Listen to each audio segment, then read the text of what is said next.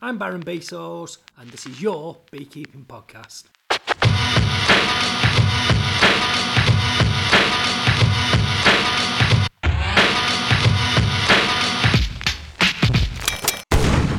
Yeah, baby, buzzing. Now then, let's get on with it. So, it's a great privilege and a pleasure for me to introduce you to my first guest. He's 20 years plus in beekeeping, he's a swarm specialist, he's a massive promoter of bee conservation, and he's an educator in all aspects and areas in beekeeping. Ladies and gentlemen, Alan Towes. Hi there. How are we doing, Alan? Are we okay? I'm fine, thank you. Excellent. So, Alan, you're my first guest on the podcast, and there's loads of reasons why I wanted you to be first. But one of the reasons is you was my teacher on the beekeeping course last year, what I took in January. Absolutely. Format of the course is brilliant. It's got everything on there a new beekeeper needs to know about beekeeping, which has been put together by yourself and a few others at Stockport Beekeepers. But I'd like to take you back 18 months where I did originally contact you regarding beekeeping, and you was nice enough to invite me to your apiary. So I'll go along to your apiary and I get a chance to handle the frames. Uh, I think on that day you explained about an artificial swarm and why we do it and what goes on within the colony. Can you just explain why you're so receiving to newcomers? Yeah, no problem at all. Uh, a lot of people are scared of insects and bees in particular because they've heard about killer bees and things like that. But what we try and do at the apiary is give an experience to, like a taster day uh, for new beekeepers. We put all the kit on, they put the bee suit on, you look like a spaceman, you put your boots on, you put your gloves on, and uh, we open up the bees. And there's usually about 50,000 bees in there in the summer. Uh, and that's quite frightening for some people. But under a co- uh, controlled situation, a lot of people can handle that. So I reckon, Alan, you've took people down to your apiary and they've soon found out beekeeping's not for them. But for me, Alan, that day was a positive experience. And as soon as she cracked open one of them eyes, I tell you what done it for me. The intensity of the noise and the volume of bees is absolutely spectacular. And I think it's fair to say off the back of that ends up booking the course in January, which is cheapest chips.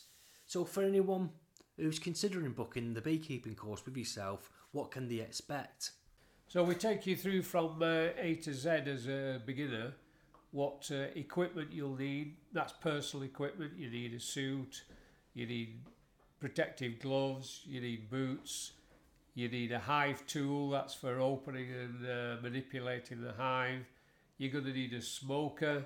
That's uh, to create a little puff of smoke so that that calms the bees down when you use that. That's your insurance policy. If the bees are getting a bit too frisky, then you can just give them a little puff of smoke and uh, they calm down.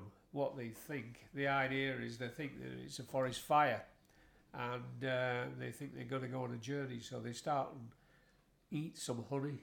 And uh, once they eat honey, that uh, fills the stomachs up and they can't bend so easily. It's like you having a Christmas dinner, you don't want to go around uh, doing a lot of exercise after you've had your Christmas dinner.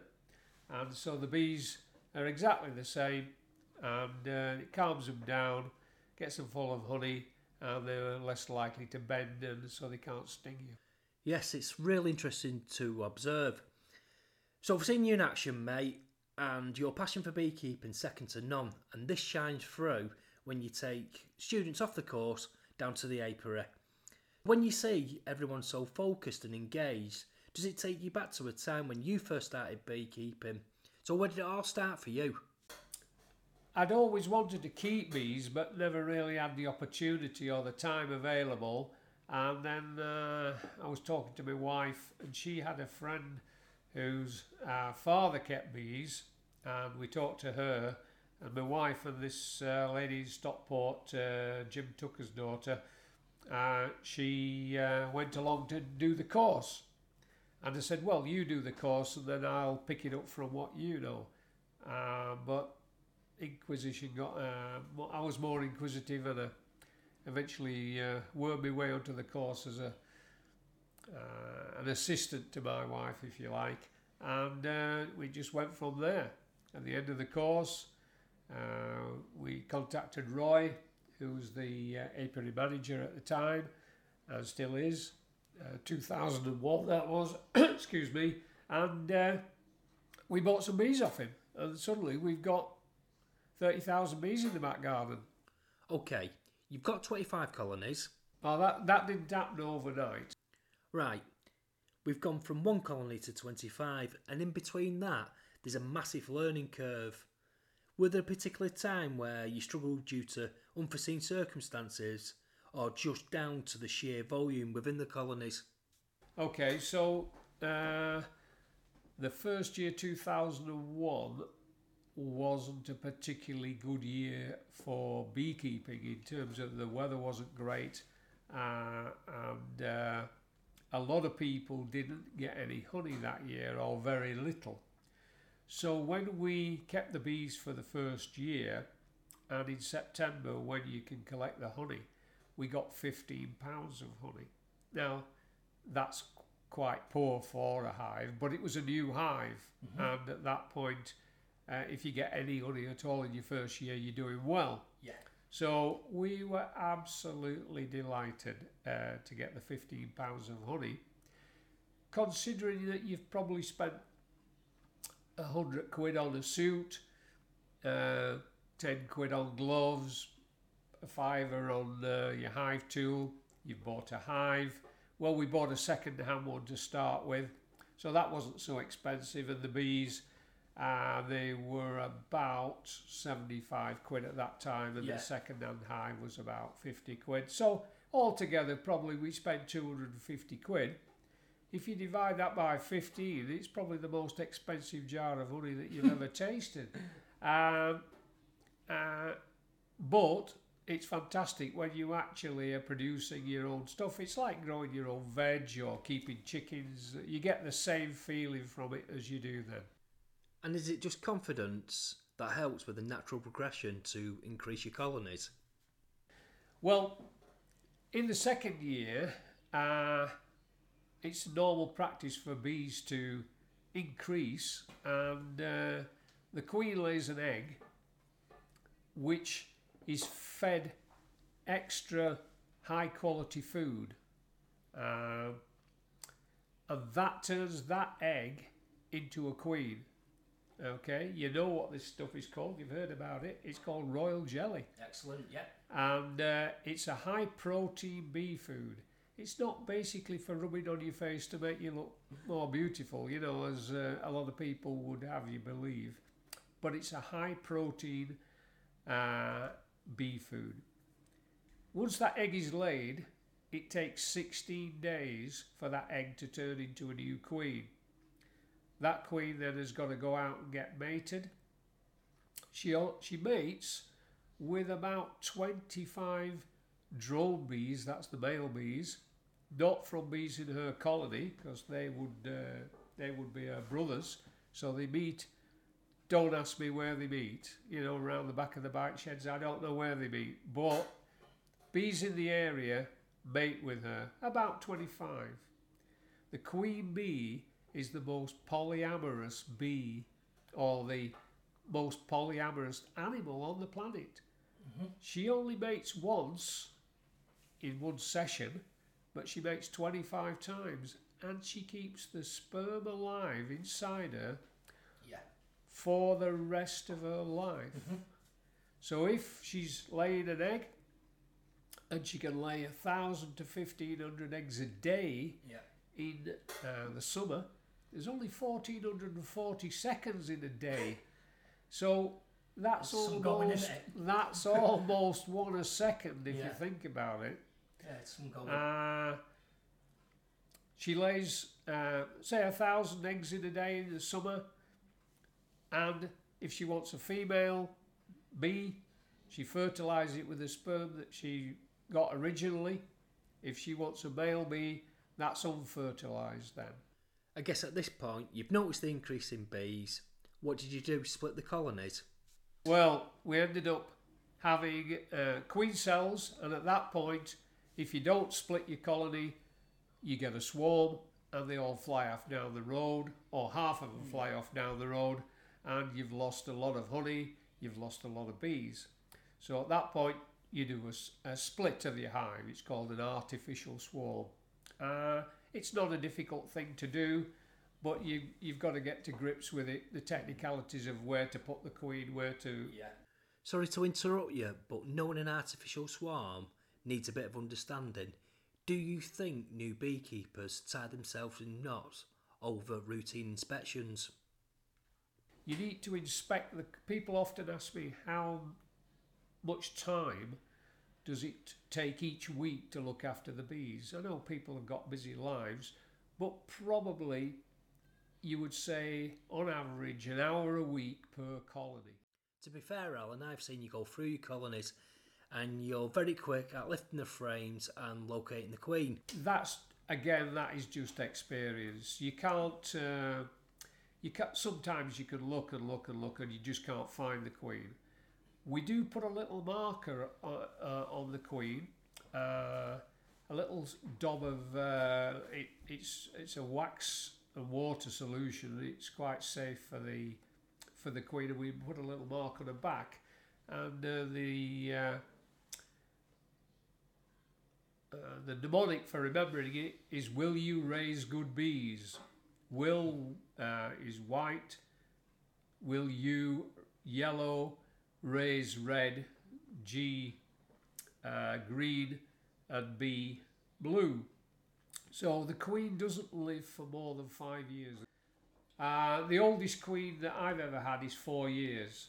So you only need five colours uh, to cover the queen and then you just rotate. So this year the colour is uh, blue. No, it's it's white. Sorry, that's okay. right. 2020, it's white. Uh, if it ends in a zero, it's white. Then it goes round and Yeah. it'll be 2026 when it comes to white again. So uh, we have a set of pens, and I bought a set of pens in the first year. You put so little on the Queen that I'm still using the set of pens. it's the same set. You only use them once every five years, so they do. Uh, they probably last you a lifetime. Right, Alan. My queen's marked up in the correct colour. My colony's ready. Give us some top tips. Okay, well, there's various. You've obviously got to site your beehive in a in a good spot. Um, it's probably the first one I uh, the first one I got. I started in the back garden, and uh, Roy Brocklehurst said, "Face the bees towards the fence." And you think, well, that's that's peculiar because I want to see the bees coming out uh, uh, of the hive. No, it said face the bees towards the fence, about a couple of uh, feet away, and the bees come out and they go towards the fence and they fly straight up into the air, and that way you won't uh, be bothered by the bees in the garden. I mean, my garden is not massive. It's uh, what 25 yards long by uh, 15 yards wide, so it's not a huge, great garden. Uh, in year two, we got two hives, and by year four, I think we had about six hives in there. So at the height of the season, that'd be 300,000 bees in the, in the back garden. Uh, what do the neighbours think? Well, the neighbours were okay because all they said, when, when we told them we were going to have bees, they just said, when do we get the honey? and uh, at the, in September, it's the only time you get the honey. Uh, we just gave them a few jars of honey, and Yeah. that was it. They were hooked. It was uh, it was a little bit like a, a drug dealer giving a, a free sample to the first person, and Yeah. then suddenly they are hooked, and they're banging on the door saying, "We need more honey." At that point, we're selling them honey, Yeah. and uh, that's starting to pay for your hobby, you know. Whilst we're talking about honey, we've chatted in depth, and my passion for beekeeping is bee conservation and bee preservation. So, for me, the honey is a decent byproduct of a healthy hive. Look after your hive, you'll get a decent amount of honey. So, that's my take on it.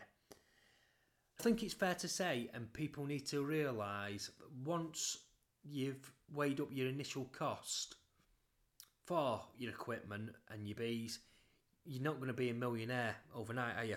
You're probably looking in the in the first year to set up, as I mentioned before, with all the kit and the mm. and the the bees and the beehive and what have you. You're probably looking at three to four hundred pound. You're not Yeah. going to make a, a vast amount of honey, uh, but the kit that you buy Yeah. is probably going to last you 20, 25, 30 years. Yeah. Some of those original hives that Mhm. I bought back in year one, I've cedar? still got. They're, Are they- are they they're? Western red cedar, Yeah, cedar then. and it's it's a wood that is naturally resinous. It comes from the west coast uh, of uh, Canada and Mhm. America, and it just lasts and lasts. So when I get my new hive, should I be treating it or giving it a lick of paint? You don't really need to paint them on the outside. I mean, a lot of people have got um in their mind that beehives are white, but uh, you can paint them, but you don't paint on the inside. You just leave the natural wood on the inside. And I've started using tung oil, T U N G oil. It's an oil pressed from a seed uh, in China. So where would people pick that up from, Alan? Well, I bought mine off the internet, Off as the you internet, do. yeah. Uh, but Ready see- available, yeah? readily Yeah. available, uh, about ten pounds a litre. Uh, but seen uh, that was two years ago off the internet. But one of the local DIY uh, shops in Cheadle has got it in stock now, Yeah. and people are using it as a. It's a food grade uh, oil, and uh, it's a little bit like linseed oil. It doesn't smell as much as linseed oil, but it's that kind. It's a yellowish color and you put it on Easy Very- to apply. easy to apply you put it on with a with a a bit like you do french polishing with a rag and a, a ball of cotton wool and you just rub it on. You don't need very much. And it and it when the water hits the wood uh, it just forms little beads doesn't penetrate the wood and uh, the bees are happy in there. They don't want to be cold and wet. So, Alan, I just want to move on slightly because you're the swarm collector for South Manchester. that's right the british beekeepers association The BBKA, which can B- be found. BBKA. yeah. It's on their website. Just type in bbka uh, dot co dot uk and you'll get the information there. But if you t- if you've got a swarm of bees and uh, you go to Stockport Pest Control or Manchester Pest Control and you say, "Can you uh, help me with the swarm of bees?" They say no. Uh, we only deal with pests, which are the wasps, the rats, the mice, and so on, the cockroaches. But bees, they direct you to the BBKA website, and that brings up a little. If you type in your postcode, it brings up a little map with the nearest swarm, uh, registered swarm collector, and uh, that's me for Stockport, um, Hyde, uh, Cheadle, Cheadlehume, Bramhall, Hazel Grove. Uh, do a little bit of Wilmslow, um Alderley Edge, that kind of area, but that's sort of overlapping into the guy in Macclesfield's area. So as bees go, it's quite a decent patch, isn't it? It's really? patch, yeah. I had I collected forty two swarms last year. 42. The first one was on the twenty second of April, Mhm. and I think the last one was mid September. The swarming season for bees is normally May June, and this is when uh, you get the queen cells that we talked about Mhm. earlier, and the colony is enlarged. It's got too big for the space that it's in, and it splits. So, when you've got your swarm, you've got them in your nuc, can you just throw them straight into your, um, your own colony, make your own colony, or do they have to be treated, or... Uh, normally, bees are healthy when they swarm. Mm-hmm. They may they may have some mites on them. Varroa Uh, mite. Varroa mite. This is the the worst nightmare of beekeepers. The thing that all beekeepers dread, but bees have got it now. It's uh, a little bit like nits at school. You know, they jump from head to head. They jump from bees to bees. So when you get a swarm, you may have a few mites, and so you could treat them at that point with the uh, prescribed chemical, and uh, that will get rid of the mites in the short term. Uh, I normally collect swarms in a skep, Yeah. uh, which is the old-fashioned straw Yeah. basket. One of the reasons is if you're picking the bees up from a a tree or a bush or whatever, you can sort of bend it into shape to Mm-hmm. to fit the uh, to fit the basket. Uh, people often are surprised when uh, they run for the beekeeper to come and, they're expecting like a Ghostbusters machine to suck up all these bees and put them in a box and, and take them away. And uh, it's a man turning up with a basket and Yeah, a piece of cloth. putting them in. And uh, what we do is put the basket underneath the branch where the bees normally are, shake them, they go in the basket. If the queen goes in the basket, then all the bees will follow because they can smell her. She'll send out a scent. Yeah. It's called a queen pheromone Uh huh. and uh, this is a smell and the bees can't be without. They want to know that Queenie is happy because she's the only one who can have baby bees. She's the egg layer, Yeah. and if she's uh, not functioning correctly, or uh, she's getting too old, or she's running out of uh, eggs or sperm, then they, they're looking to produce a new queen. But when they swarm, she takes half the bees with her, uh, flies off, finds a new location, and usually that takes up to a week to find a new location.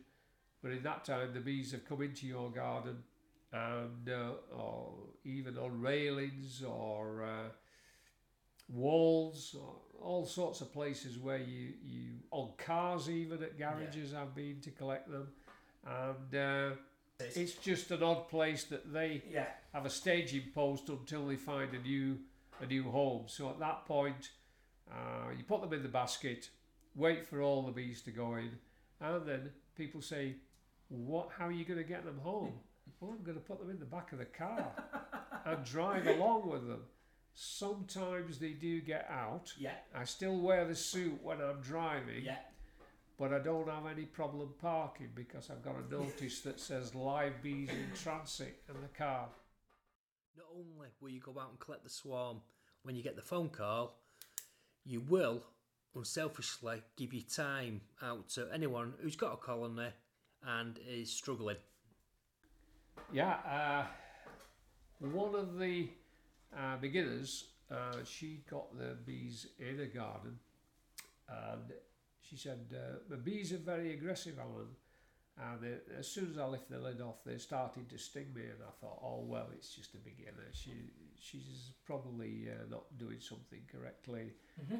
I said, "Well, I'll come along and have a look at them for you." And I thought, you know, this was I'd been beekeeping five or six years then. Yeah. And I thought, well, you can't phase me with bees. Come, you know, if I if I get the lid off, we can smoke them, and uh, we'll we'll do something with them.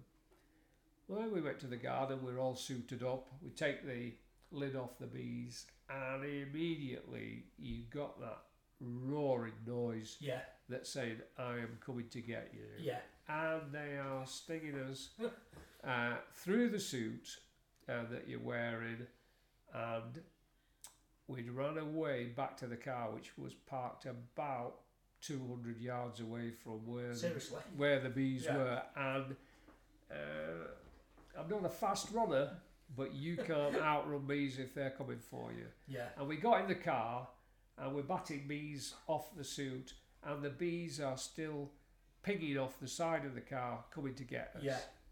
What causes this? Well, it's probably something that's not right within the colony.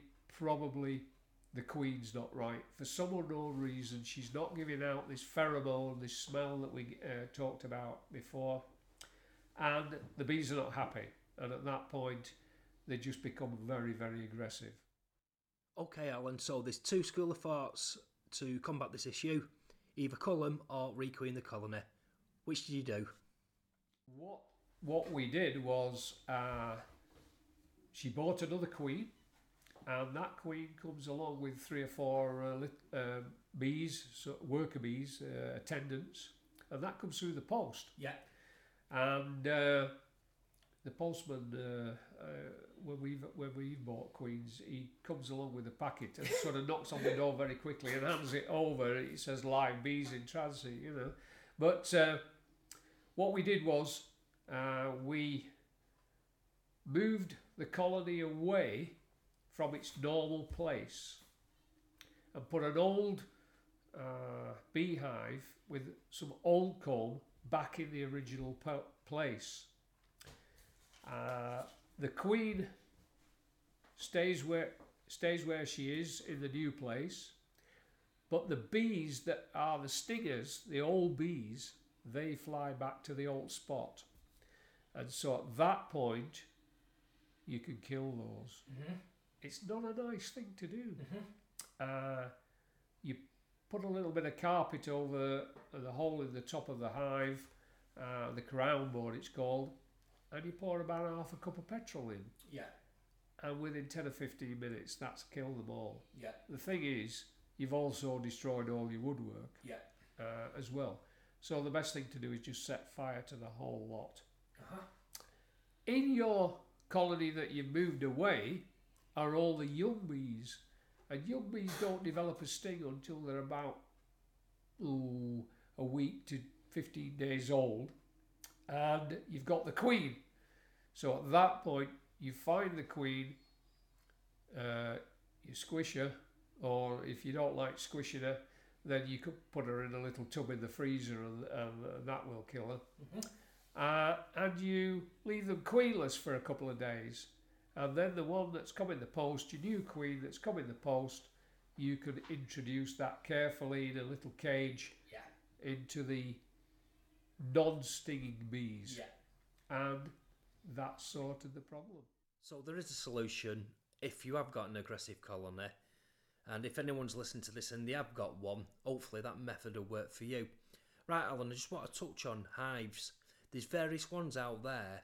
Which would you recommend? The main one that's used in this country is called uh, the British Standard National Hive, and it's made of uh, the Western Red Cedar, or it can be made of other woods, but the Western Red Cedar is uh, very long uh, lived, and also it's quite light. It's it feels a little bit like balsa when you pick it up, but it, it's a very strong wood.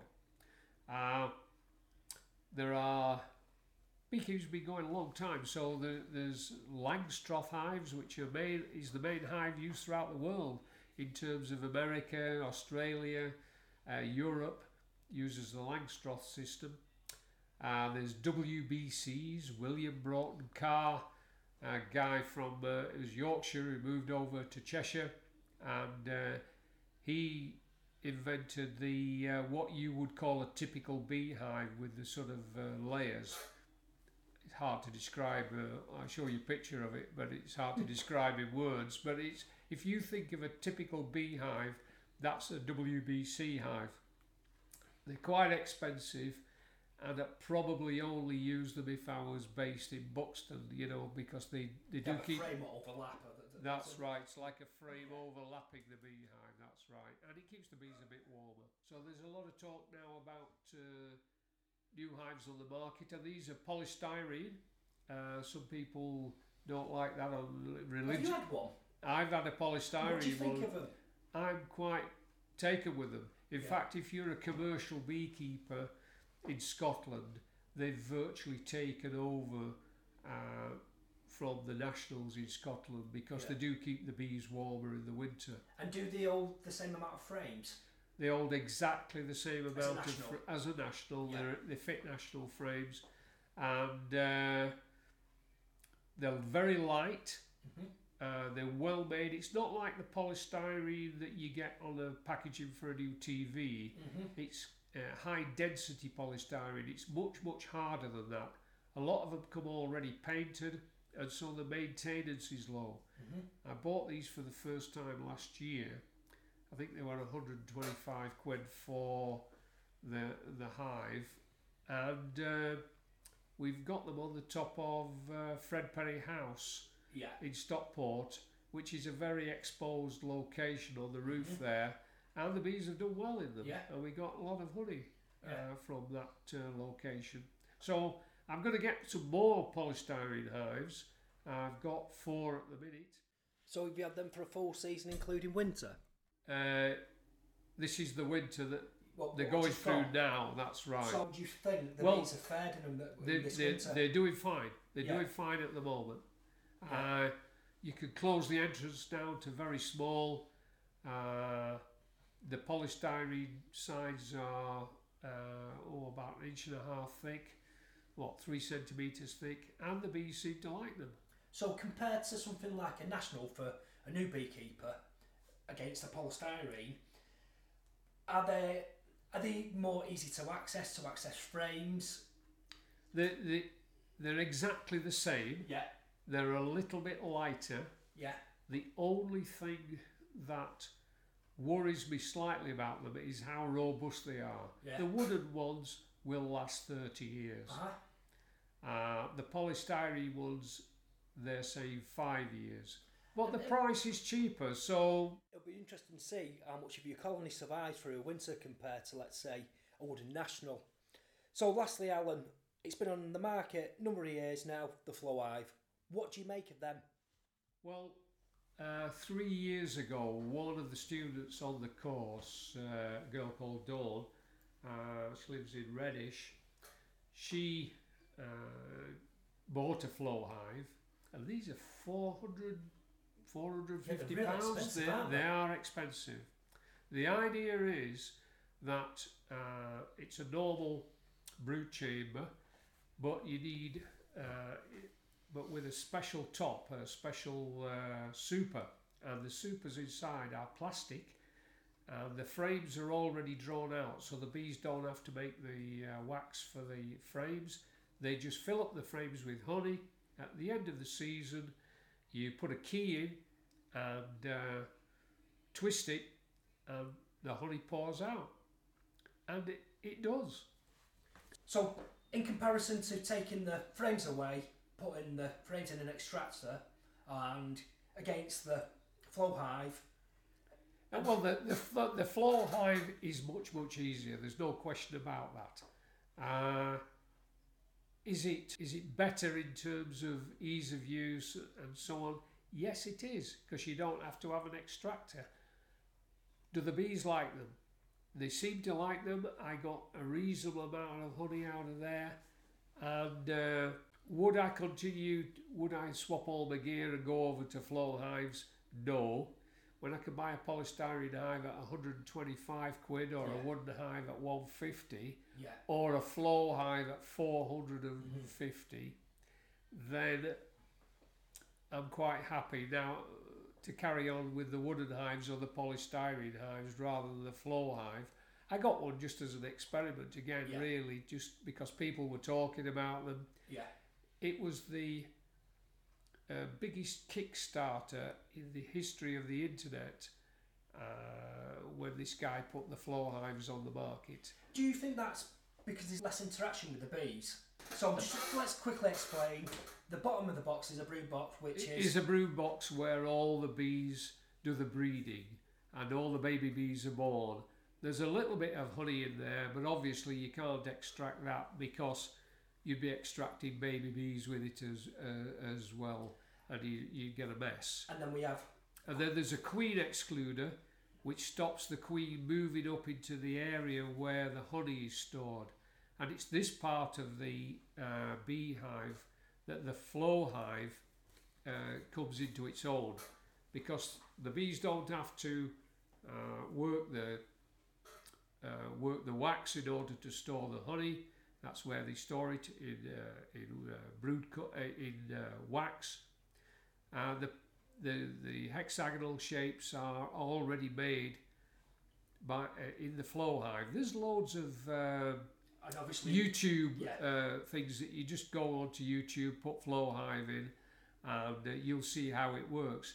It do, it does work. Uh, it's very expensive, and that's the thing that does put me off. It was if it was the same price as a normal hive, then I'd probably go over to them. Take on them is that I feel there's less interaction at the top of the box, and someone new to beekeeping will be more comfortable with that system. I must say that uh, Dawn uh, has uh, bought another one. So from her original one hive, she's gone up to uh, two hives, and she's bought another flow hive uh, because she likes them. They do have inspection windows in the side of the brood chamber where you can take off a little uh, wooden uh, cover and you can see the bees through glass or, or plastic and you can see what's going on. You still that gives you an indication it, you still have to go in and look at the bees on a weekly basis in the brood chamber but you obviously don't need to go through the uh, plastic bit at the top you can just take that off and uh, the bees will just And- be okay there And how does it work? the hexagonal shapes go out of alignment and then the honey flows down. It takes uh, probably an hour for that, uh, depending on temperature. If, if it's warmer, obviously it's quicker because the honey's runnier, uh, it's less viscous. Uh, if it's cooler, it might take a couple of hours for all the honey to come out. If you're doing that in the old fashioned way using an extractor, you're probably looking at uh, two to three hours to get the uh, honey out Yeah. of a of a super. And what's the difference in volume compared to? There's no difference in volume of, of the amount of honey that you get. There's no difference. No. Interesting, interesting. You've got everything set up right now, Alan. The bees are thriving. Where's a new beekeeper's next port of call? Well, the next port of call is how do you continue to learn your beekeeping after you've been on a basic course? You talk to other beekeepers, and the main source of information on beekeeping is the British Beekeepers Association, uh, the BBKA, uh, which uh, Stockport Beekeepers is a uh, part of that. We've got a website, stockportbeekeepers.co.uk, and that tells you all about the meetings that we have. Uh, we have speakers on a monthly basis coming and talking to us at Wood, uh, Woodford Community Centre. That's usually on the, second Wednesday of the month, 7.30 till 9.30. I'm going to just interject, and this is open to non-beekeepers. This is Absolutely. open, open to people who It's- just want to come and get information as well. Absolutely. So to all people, you don't have to be a member. You come along. You pay a pound, but within the pound, you get a cup of tea and a biscuit, and you chat to other beekeepers, and you meet other beekeepers in your area. And sometimes people say, "Oh, well, I'm from Poynton. Oh, well, I live in Poynton as well." What street do you live on? And they tell them the street. They, they're at the other end of the street, Yeah. but they don't know that there's another beekeeper there because why would you know? Uh, and so people buddy up, and that's a really good thing is to buddy up with somebody else who is a beekeeper. Because what do you do when you go on holiday? Who looks after your bees on a weekly inspection? You need somebody else as a as a backup situation in case something happens you can't handle it. I suppose in that scenario, two heads are better than one, and if you're fortunate enough to buddy up with someone with a bit more beekeeping experience, it's a bonus. Yeah, I've had uh, colonies where people on the phone come to me and say, Alan, the colony is full of black. Uh, what's wrong? There's some. Uh, have I got some disease? And I say, okay, I'll come round and have a look. That was a few years ago. What people are doing now is taking an image of the colony with uh, their phone and emailing the picture to me, and I can say to them, no, it's just pollen. It's actually bl- poppy pollen. That's black, and you, you, they've been feeding off poppies somewhere in your area. All pollen is uh, different colours. Bluebells, uh, yeah, do have blue pollen, but uh, horse chestnut is uh, a yellow colour. Uh, balsam is a, is a pale yellow colour. There's not, uh, the, it doesn't mean it's a blue uh, pollen because it's a blue plant, uh, a red flower, and so poppy pollen is actually black. And this person thought they got some disease, and I said, no, everything's okay. It's just poppy pollen. Wasn't the a time back in April where another beekeeper got in contact with you and asked you to go and see his site where his hive was because his colony had died. Yeah. Uh, obviously, colonies die for various reasons. The most common ones are starvation in the winter. Uh, there's not enough food to get over the winter. Can that can that be from newbies taking too much of the harvest? Absolutely. If you've got to leave the bees a minimum of 30 pounds weight of honey in the hive to get through the winter. That's what. That's why they collect uh, nectar to turn into honey, which, when there's no, flowering plants available, uh, no flowering trees available, they can then consume that honey and keep warm during the winter. The bees don't hibernate. Hibernate means go to sleep, but they they go very docile. They, you know, they don't do much. It's like a group of penguins where you've seen the outer penguin keeping the others warm inside, and then they, they go, they get cold, and they go into the middle, and the one comes to the outside. So they keep rotating round, and uh, they keep the queen warm and well fed. So when there is a lot more food during the spring and pollen uh, to uh, make more baby bees, then uh, they've got a good start. But uh, occasionally you go to somebody and say, oh, the bees have died, why have they died? Well, you can lift the hive up and feel the weight, and if it's very, very light, it means that there's no, there's no uh, food stores in there. It could be disease, uh, it could be that they haven't treated for the mites. It's there's lots of things it could be. There's various viruses that the bees can catch Yeah. uh, from the mites. Doesn't the BBKA do some sort of insurance policy to cover disease? Uh, there's a, there's an insurance uh, program as part of your membership of the BBKA, uh, which if you uh, if your bees catch a notifiable disease, this is uh, there's two diseases which are notifiable. There's European foul brood and American foul brood, and these uh, are diseases a little bit like foot and mouth in the farming world. You have to notify DEFRA, uh, and uh, the inspector comes along and confirms by looking at your colonies and doing a, te- uh, a chemical test that uh, you've got one of these diseases, and at that point, uh, you have to destroy the hives, you Mhm. destroy the woodwork, and so You covered them, aren't you? you're covered for the woodwork. You're not actually covered for the bees. But again, and it's expense. What's Uh, yeah, It's if you just spent uh, a couple of hundred pounds on a new hive and suddenly y- your bees get this disease, it's it's pretty uncommon. Uh, In 25, uh, 20 years, I've never uh, had it, and I only know two people in Stockport that have had it.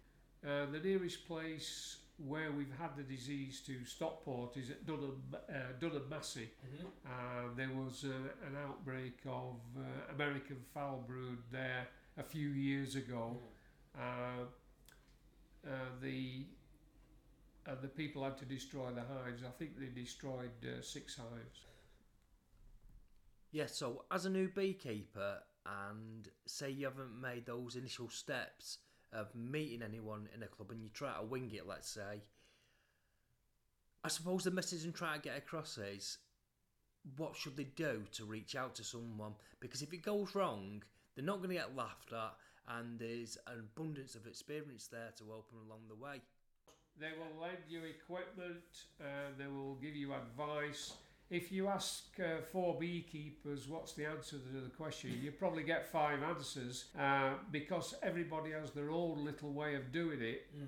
and there's also it's not like mathematics where you first start to learn addition and then you go on to subtraction and multiplication and division and so on there's no route through it Mhm. it depends on your local circumstances your weather what food is in the area and so there's all these things to be taken into consideration when giving somebody an answer about what's the best thing to do Local people listening to this, Alan, might fancy a bit of beekeeping and be up for the old apiary day. How did they register to Stockport beekeepers? They go online and uh, you can. It takes you through to the. They can either come and see the program and come to meetings, uh, which are the monthly meetings. And you do put up there every month what. Um, what? Yeah, there's a program of events, but in the summer months, we. Uh, this is what you came to. Uh, we have apiary meetings whereby which are amazing. which you come along and somebody will open up a hive. We'll provide you with all the protective clothing. We've got various sizes of bee suits. Yeah.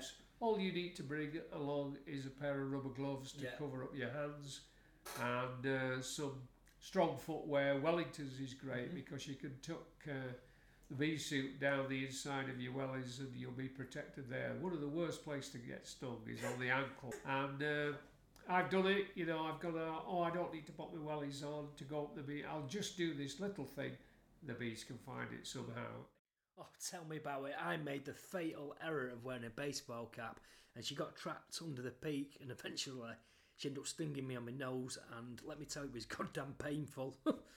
You will make that mistake and you will get stung. Uh, we have one of the beginners from last year, a lady who lives in Hazel Grove, uh, Jill. She bought the hive. She went on the course. She did everything that you should do. She's uh, she understood what she was doing. I sold her uh, some bees. She was coming along, oh, very nicely, three or four weeks, and then she got stung for the first time mm-hmm. massive reaction. Her arm swelled up. Uh, she got swelling all over her face. Went Yeah. to the, went to the doctors with it, and he said, "You are Allergic. absolutely allergic to her." He And- gave her the EpiPen. What is an EpiPen? It's a it's a shot of uh, adrenaline Mm-hmm. uh, that you have to stab into your leg. And they give you two EpiPens because uh, if the first one doesn't work, you can uh, Yeah. stab yourself again and give yourself a bigger dose. But the uh, you need to carry them around with you in the season, and uh, they will uh, stop your airways getting uh, blocked up. Mm-hmm. It's a little bit like the nut allergy. Uh, you know that it's very very serious if you are saying that again in 20 odd years she's only the second person that I've come across that has to carry an EpiPen Mm-hmm. and uh, if you remember Paul yeah, Paul. at the club he, he's still continues with his beekeeping but he he's been in hospital with bee stings uh, uh, but he, he carries two EpiPens with him all the time So, with all that information there on the website, the website stockportbeekeepers.co.uk, that's right. you can register. Just go on there, and if you're local, just go along to the. Um, But if you're listening to this in another part of the country, then just type in either, you know, Lancashire beekeepers, Yeah. Sussex beekeepers. oh yeah, because this advice is not it's, it's, it's not structured just for people in the northwest. No, If, if you are getting bees, go along to your local situ- Yeah. uh, local uh, organisation, and they'll they will uh, look after you. You can. I'm I'm not saying don't look on YouTube and, and things like that. A lot of the stuff on beekeeping on YouTube is American, so you just got to take that into account that we obviously don't have the same weather as uh, Florida, or we're not in Nova Scotia either. You know, so th- there's a whole range of uh, things that you've got to take into account if you're looking at YouTube and just following somebody blindly off that. Go Yeah. find your local people because they will know uh, the bees in the area. They will know the situation, Mm-hmm. which is a good area, which is a bad area, sort of thing, and go from there. Alan, it's been great having you here today. I've absolutely loved it. But considering the state of the bee population and the bee crisis, is there a message what you want to put out there to bring people across to the dark side and get them into beekeeping? Yeah. Um, what will you get out of beekeeping if you take it up as a hobby? Well, you suddenly start learning more about plants, trees, flowers, and so on, because you want wanted to put your bees in a situation where they've got those uh, available. You're going to get more knowledge about the weather because you don't want to be inspecting your bees when it's raining, so you're constantly looking at the uh, the temperature. Bees don't uh, fly much below 10 degrees C, uh, but it's not good if you start opening the hives up below, say, 16 degrees C. So you're, you're looking at the weather and you meet some beekeepers. And I've made some really, really good friends in beekeeping. It's a real social activity, it's not something that you're doing on your own. And uh, believe it or not, we even have honey competitions whereby we go and see whether my honey's better than your honey and so on. I rarely win those, uh, but uh, we there are a lot of uh, good friends made in beekeeping. And ultimately, which is the end game, it's helping the bee population. Absolutely, it's uh, about forty percent of everything that you put in your mouth in terms of food. A bee has been involved in its production. Every banana, every strawberry, every black currant, white currant, black currant, red currant in the world as every almond has been fertilized by a bee.